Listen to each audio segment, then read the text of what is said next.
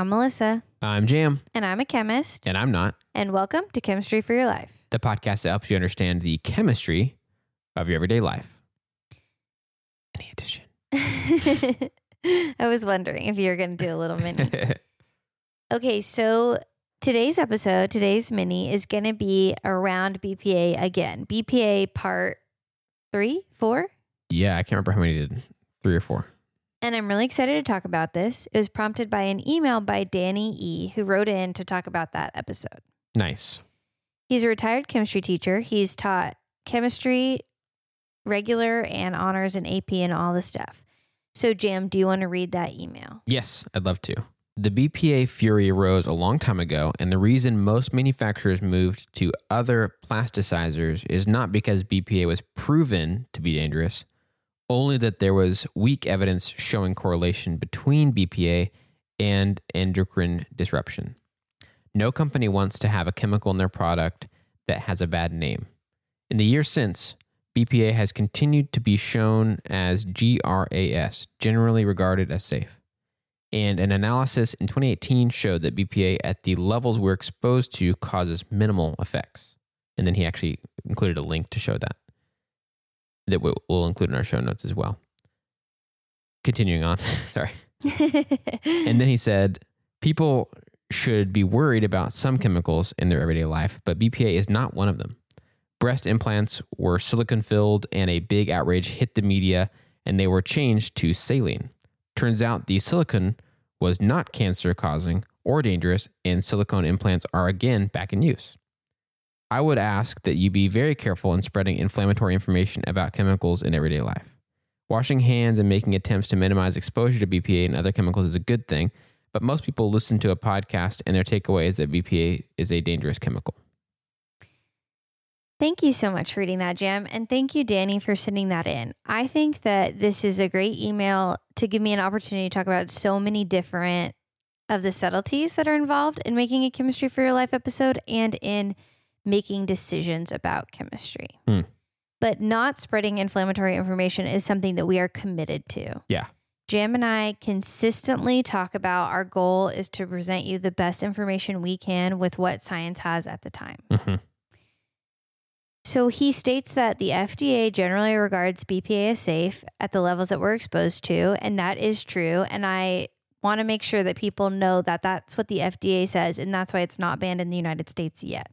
hmm However, it is linked to endocrine disruption, as he mentioned, hmm and there are some endocrine disruptors that that disruption can be linked to cancer. hmm So that's something that concerns me, although they haven't found that link with this particular endocrine disruption. hmm Also, we discussed a paper in one of those episodes where they challenged these assertions that were based on the assumed level of interaction that we have with some of these products. hmm hmm And if you remember, it's linked in the show notes for that episode, but also they, just to remind you, they observed people in a cafeteria style environment, similar to at a college campus, I believe is what it was.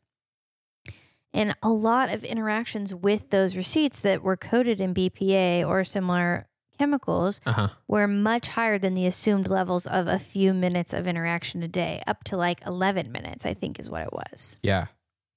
And so that's something that I wonder about is how can we determine what our normal levels of exposure to BPA? For me, that's probably a lot less than someone who works at a cash register touching those receipts every day. hmm hmm And I also wonder if they've considered for people who are impoverished, they might be eating out of cans lined with BPA that food is leached into a lot more hmm than, say, people who haven't. Right. Right.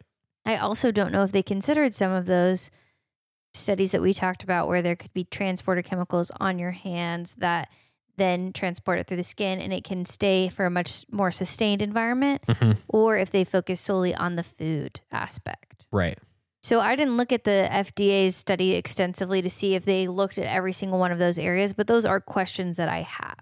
hmm hmm So that's something that makes me think although the FDA generally regards BPA as safe, I personally am not going to risk increasing my exposure to BPA. I'm going to attempt to minimize it every way possible. Mm-hmm. But me saying all that in the episode was not an attempt to fear monger or undermine the FDA. I trust the FDA a lot. It's just something that I think it's important to be aware that there are some gray areas here. Yeah. Yeah. And I think it's also worth knowing that there's always potential for this where Melissa's talked a lot about how she uses the science that she has access to at the time. Right. And there could tomorrow come out a study that's like, hey, we've done tons of tests and we've fully proven that BPA is great. And we've, Right. you know, that could happen tomorrow. And it's a moving target. But all the episodes that Melissa does research on to prepare, she takes the information she has available from good sources. So Right. it's not a guessing game. right. it's, not, yeah, or not just Melissa saying like this seems bad. It's like no, no. Here's what we she found when she re- did research. you know? Right, absolutely. And that kind of brings me to the point, another point that I wanted to make, which is because we're on the cutting edge of our research in Mhm. so many of these areas, BPA, although it's been around for a while, the technology of studying it, I think, as our BPA studies have happened a lot more recently. Mhm. And so we're discovering new things about BPA and so much of the technology that we use every day, we're discovering new things about it constantly. Mhm, mhm. And so we don't have all the information right now. There's al- always new information coming out about all kinds of things in scientific journals. Mhm, mhm. And so it's important to be cautious and to keep listening to the research that's coming out and to keep refining our understanding based on new information that is presented to us. Yeah. And I've talked before about what happened with the radium girls Mhm. where they would paint, use radium to paint numbers on clock faces so it would glow in the dark. And that ended up being really dangerous because they didn't have enough information about that. Mhm. And same thing with some diet sodas, some of the artificial sweeteners that they used when those diet sodas first came out in the 80s, they didn't have enough information and some of them were cancer causing. Mm, mhm. So I think it's really important to be aware and be wary of technology, not to fear monger, but just to know really what's in what we're interacting with, what is considered average levels, you know, those kinds of questions. Yeah. Yeah.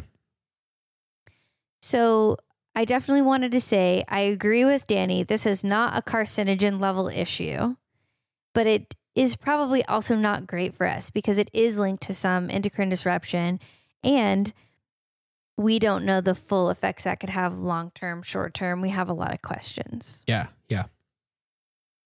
And it feels like it's good information just to have out there as like a hey, if you're about to buy a water bottle Right. and you have a choice between one with BPA and without, lean without. right. You know, something like that. That's it's, it's as simple as if you're about to make a choice, it's nice to have that info right. Exactly. back pocket. and also that the some of the new alternatives for BPA have been studied even less extensively. So Mhm. it kind of depends. Maybe you should just go with glass. Yeah, yeah.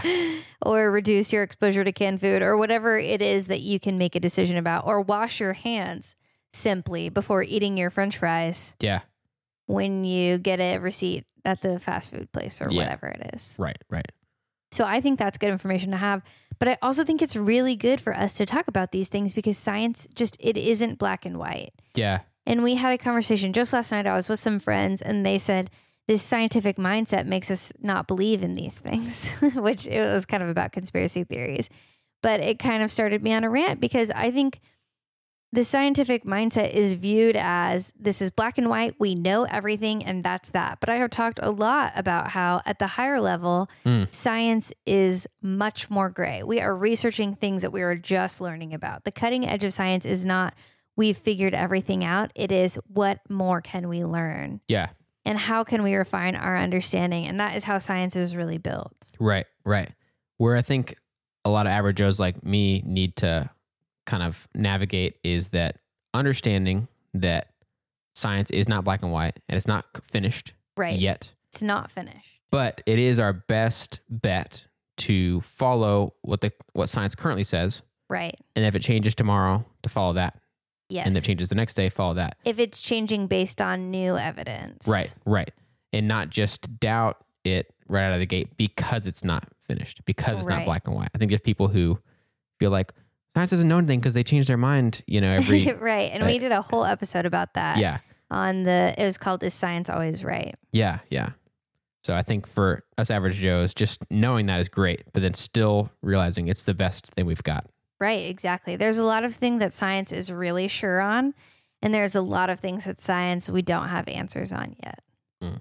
Mhm. And so I think that's important for us to discuss. And I do also want to really emphasize our goal for this podcast is never to spread inflammatory information or to do fear mongering of chemicals. We love chemicals. Yeah. Water is a chemical. hmm The really good flavoring that you put, the spices, the vanilla, whatever you're putting in your baked goods and your dinner, that's all chemistry. hmm We love chemistry. We don't want to fear monger, but we do want people to take these things seriously, such as reducing their exposure to BPA, the impact that plastics has on the environment, stuff like that. We really care about that a lot. Yes. And we definitely love y'all's messages and emails. If you listen to something and you're a little worried or you've got some other info too, we love that. So Right. don't ever hesitate. So that's what's great about getting an email like this from Danny. We really appreciate that.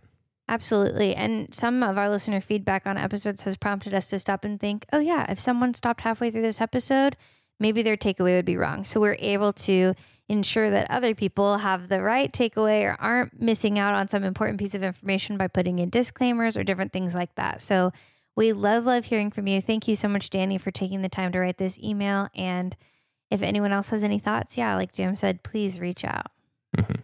So thanks so much again to everyone who's written in and thanks to all of you who are listening right now because it's so fun that we get to have these conversations about science at a deeper level and that there are people who are excited and care about them too. hmm hmm Absolutely. And if, like Danny, you have a thought or an idea or a question or whatever, you can always reach out to us on Gmail, Twitter, Instagram, Facebook at Chem for Your Life. That's Chem, F O R, Your Life to share your thoughts, ideas, and questions.